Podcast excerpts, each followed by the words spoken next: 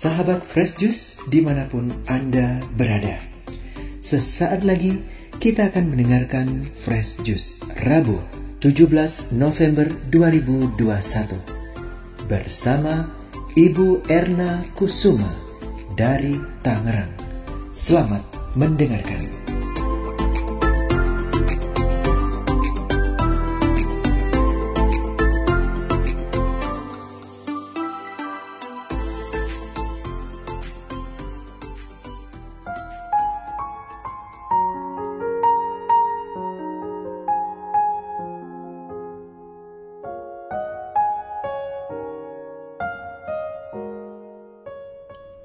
Pendengar setia Daily Fresh Juice di mana pun berada.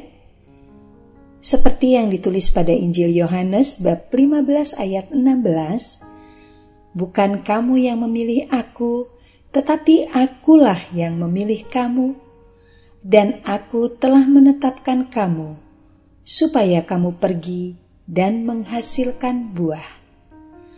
Maka melalui Injil Lukas bab 19 ayat 11 sampai dengan ayat 28 Tuhan memanggil kita dan memberi kita modal yang diumpamakan uang untuk kita pakai menghasilkan banyak buah. Inilah Injil Yesus Kristus menurut Lukas. Pada waktu Yesus sudah dekat Yerusalem, orang menyangka bahwa kerajaan Allah akan segera nampak. Maka Yesus berkata, "Ada seorang bangsawan berangkat ke negeri yang jauh untuk dinobatkan menjadi raja. Sesudah itu baru ia akan kembali." Maka ia memanggil sepuluh orang hambanya dan memberikan mereka sepuluh mina katanya. Pakailah ini untuk berdagang sampai aku kembali.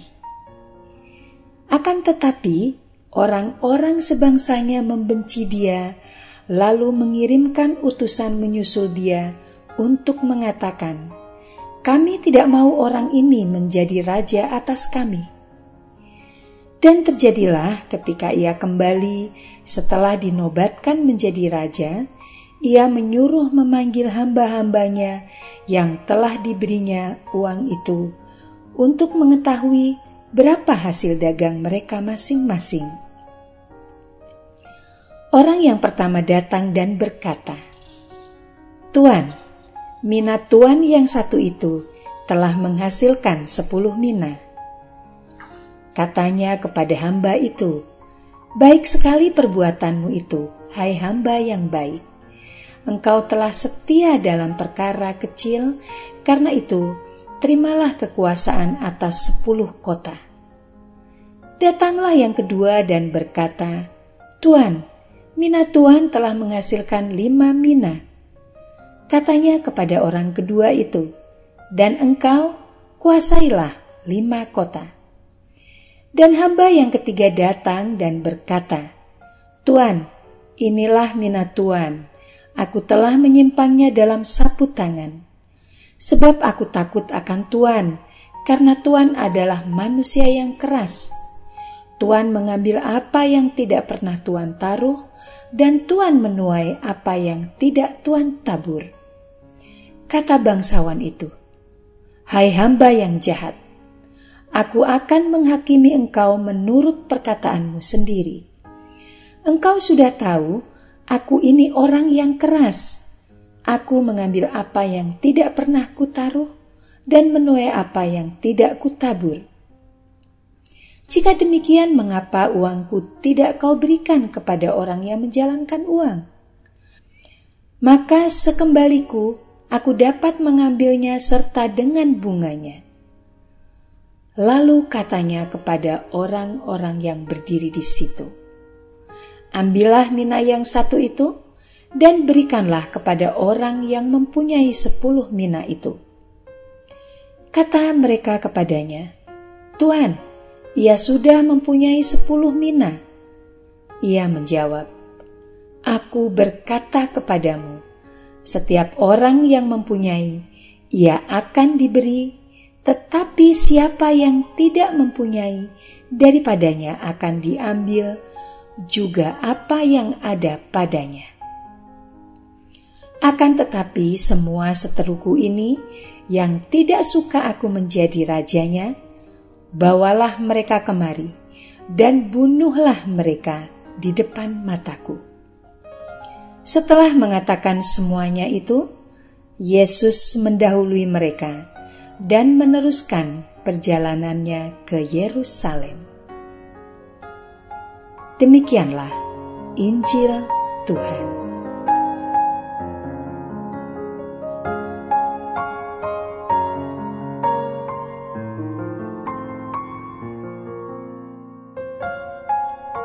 Para pendengar setia Daily Fresh Juice yang dikasih Allah, di zaman Yesus, nilai uang satu dinar kira-kira sama dengan upah orang yang bekerja seharian.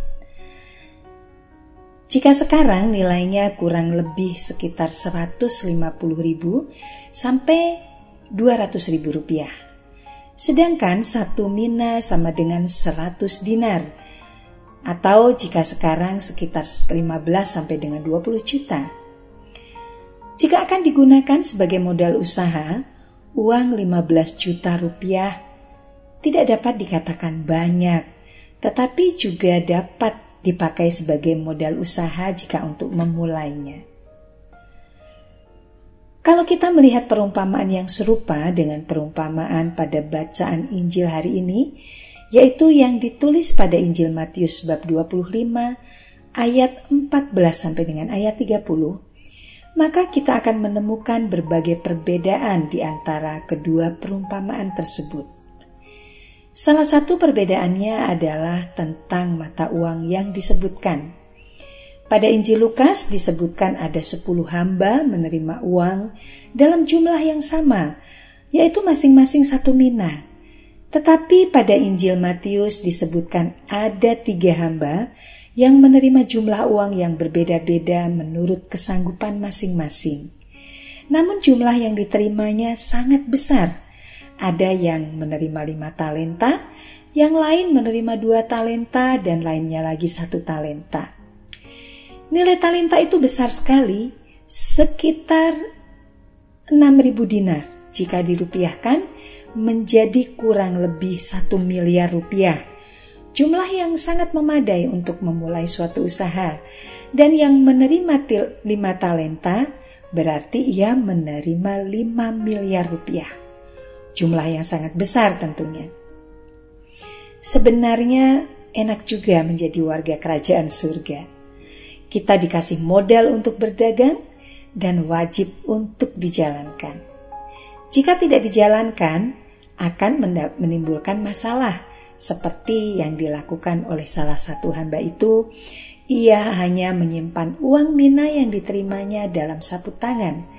Atau seperti yang ditulis dalam Injil Matius, salah satu hamba justru menanamnya di dalam tanah. Sebaliknya, jika kita menjalankan uang itu dan membawa hasil, maka kita akan diundang untuk turut memerintah dan berkuasa dalam kerajaannya, yaitu menerima tanggung jawab yang lebih besar lagi. Selanjutnya, bagaimana seandainya kita gagal menjalankannya? Modalnya habis karena menderita kerugian. Apakah kita akan dihukum sebagai bentuk tanggung jawab kita? Sayangnya, kemungkinan yang ini tidak ditulis dalam Injil, tetapi saya yakin bahwa kita semua sepakat bahwa Allah Bapa kita bukanlah sosok yang matre. Kita bukanlah seperti hamba yang jahat itu, yang menuduh Tuhan mengambil apa yang tidak pernah ditaruhnya dan menuai apa yang tidak ditaburnya. Rasanya kita juga sepakat bahwa Tuhan tidak mengenal apa itu gagal. Dan apakah ada seseorang atau sesuatu yang dapat menggagalkan rencana dan kehendak Allah? Meski demikian, kita tentu tidak dibenarkan membangun iman secara kalap, merasa seolah-olah kita dapat menentukan apa yang kita mau. Seperti yang sering kali kita jumpai pada saat ini pada sebagian orang, eh, contohnya adalah abai mengenakan masker, serta tidak mau mematuhi prokes. Karena ia sedemikian percaya Tuhan tidak akan membiarkan dia terjangkit virus COVID. Mengapa kita tidak mau melihat prokes sebagai wujud pertolongan dari Tuhan? Bukankah oleh karena kehendaknya kita dianjurkan untuk mengenakan masker, mencuci tangan, menjaga jarak, menghindari kerumunan, serta himbauan-himbauan lainnya. Dan semua itu di, dinyatakan setelah melalui banyak kajian dan penelitian-penelitian.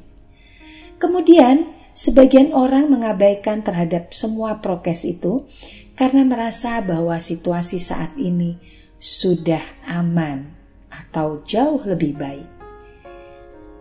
Dunia yang kita tempati sekarang ini memang merupakan alam yang fana. Tidak ada yang kekal di mana baik dan buruk tinggal berdampingan. Dan semuanya itu memang atas kehendak Tuhan juga. Seperti yang disampaikan oleh Yesus dalam perumpamaan tentang rumput ilalang yang tumbuh di antara bulir-bulir gandum. Janganlah kau cabut rumput ilalang itu, sebab mungkin bulir gandumnya ikut tercabut. Ini tentu mudah untuk dipahami jika Tuhan begitu mengasihi kita, jika kita seperti bulir gandum. Tetapi Tuhan pun tidak membenci orang yang seperti rumput ilalang. Cukuplah bagi kita meniru para hamba yang setia terhadap perkara-perkara kecil, melaksanakan apa yang menjadi kehendak tuannya, dan ketika kita mesti menghadapi sesuatu tidak seperti yang kita harapkan, kita harus mampu menghadapi rintangan atau hambatan yang mungkin saja dapat menggagalkan kita menjalankan modal uang yang dipercayakan kepada kita. Cukuplah kita datang kepada Tuhan untuk memohon pertolongan darinya. Yesus telah mengatakan, Tidakkah Allah akan membenarkan orang-orang pilihannya yang siang malam berseru kepadanya? Adakah ia mengulur-ulur waktu sebelum menolong mereka? Membenarkan artinya memperbaiki sesuatu yang keliru sehingga menjadi benar. Santa Elizabeth dari Hungaria yang kita peringati pada hari ini adalah salah satu saksi tentang bagaimana Tuhan membenarkan Elizabeth yang dituduhkan memboroskan harta suaminya. Padahal yang dilakukannya adalah berderma dan menolong fakir miskin. Maka Tuhan mengubah roti di dalam keranjang yang dibawanya menjadi mawar. Tuhan tidak membenarkan Elizabeth berbohong yang mengatakan bahwa bunga mawar padahal yang dibawa di dalam keranjangnya adalah roti yang akan dibagikan kepada fakir miskin. Tetapi Tuhan hendak menyelamatkan Elizabeth dari ancaman bahaya karena kasihnya ditentang oleh para kerabat kerajaan.